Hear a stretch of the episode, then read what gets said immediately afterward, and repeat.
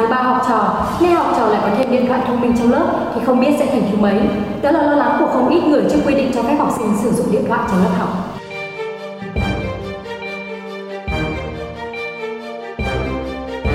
Trước sự phát triển của đời sống số, con người không thể rời mắt với chiếc điện thoại, đặc biệt là những chiếc smartphone có sức quyến rũ vô hình, thứ mà có thể đưa con người tới kho báu tri thức trong tích tắc.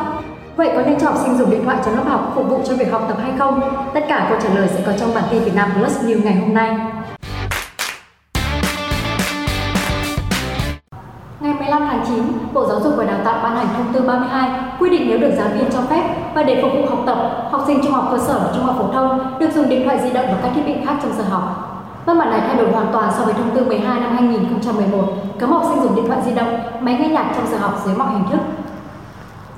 Làm rõ hơn về quy định này, ông Nguyễn Xuân Thành, vụ trưởng vụ giáo dục trung học, Bộ Giáo dục và Đào tạo cho biết, quy định này nhằm hỗ trợ trong trường hợp học sinh cần tra cứu, tìm những nguồn học liệu cho bài học khi được sự cho phép của giáo viên. Theo lãnh đạo Bộ Giáo dục và Đào tạo, thay đổi này nhằm phù hợp với việc ứng dụng công nghệ thông tin trong dạy học. Học sinh được sử dụng điện thoại trong giờ học, nhưng để phục vụ cho việc học tập và được sự đồng ý của giáo viên giảng dạy. Quy định mới đã thu hút sự quan tâm cũng như ý kiến trái chiều từ các nhà giáo dục cũng như các thầy cô giáo, các bậc phụ huynh và học sinh. Học sinh đa phần cảm thấy hào hứng với quy định mới này, còn phụ huynh, người thì đánh giá đây là quyết định táo bạo, người lại tỏ ra lo ngại, cho rằng việc này giống như con dao hai lưỡi, thậm chí có thể vẽ đường cho hưu chạy. Không thể phủ nhận sự hữu ích của điện thoại thông minh trong học tập, nhưng nhiều ý kiến cho rằng nhiệm vụ chính của học sinh khi đến lớp là nghe giảng. Nếu cho sử dụng điện thoại trong giờ học sẽ gây ra sự chỉnh mãn, mất tập trung trong học tập. Các em hoàn toàn có thể sử dụng điện thoại thông minh và Internet để phục vụ việc học, nhưng chỉ nên dùng ngoài giờ. Nếu Bộ Giáo dục và Đào tạo thấy việc cho học sinh sử dụng thực sự cần thiết, thì nên có những quy định cụ thể như được sử dụng điện thoại trong những môn học nào, tìm kiếm thông tin gì và sự kết nối ấy phải được giáo viên hướng dẫn và kiểm soát. Không chỉ ở Việt Nam, ngay cả ở những nước có nền giáo dục phát triển thì vấn đề nên hay không nên cho phép học sinh sử dụng điện thoại trong lớp học vẫn là vấn đề gây tranh cãi. Vậy các nước trên thế giới quy định về vấn đề này như thế nào? Hầu hết các trường ở Singapore đều áp dụng các quy định nghiêm ngặt về việc sử dụng điện thoại di động trong lớp học. Theo các nhà quản lý giáo dục, điện thoại và các thiết bị công nghệ khác là nguyên nhân chính gây mất tập trung và học sinh có thể dễ dàng làm dụng nó vào các mục đích khác như lưu hành nội dung bị cấm. Theo quy định, các trường học có quyền tịch thu điện thoại trong vài tháng đối với bất kỳ học sinh nào vi phạm quy tắc này. Những trường hợp tái phạm có thể bị thu giữ điện thoại cho đến hết năm học. Ở Ấn Độ, quy định cấm sử dụng điện thoại di động không chỉ áp dụng đối với học sinh mà còn với các giáo viên. Mặc dù quy định ra đời từ năm 2005, nhưng nhiều giáo viên và học sinh không nghiêm túc chấp hành quy định này. Đến tháng 11 năm 2019, chính phủ Ấn Độ đã siết chặt việc thực thi lệnh cấm sử dụng điện thoại trong giờ học ở tất cả các bang trên cả nước. Tại Hàn Quốc, từ năm 2012, toàn bộ học sinh Hàn Quốc bị cấm mang điện thoại đến trường, trừ những trường hợp cụ thể như đi dã ngoại hay hoạt động ngoại khóa ngoài trời. Quyết định này được đưa ra sau nhiều nghiên cứu chỉ ra rằng gần 20% giới trẻ Hàn Quốc bị nghiện điện thoại thông minh hoặc mạng Internet. Song việc cấm là cấm, còn học sinh lén lút sử dụng thì tất nhiên không tránh khỏi.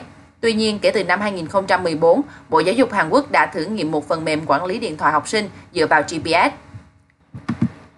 Tại Anh, bắt đầu từ năm 2007, hơn 50% tổng số trường học ở Anh quy định cấm sử dụng điện thoại di động trong lớp học, một điều chưa từng có tiền lệ trước đó khoảng một thập kỷ.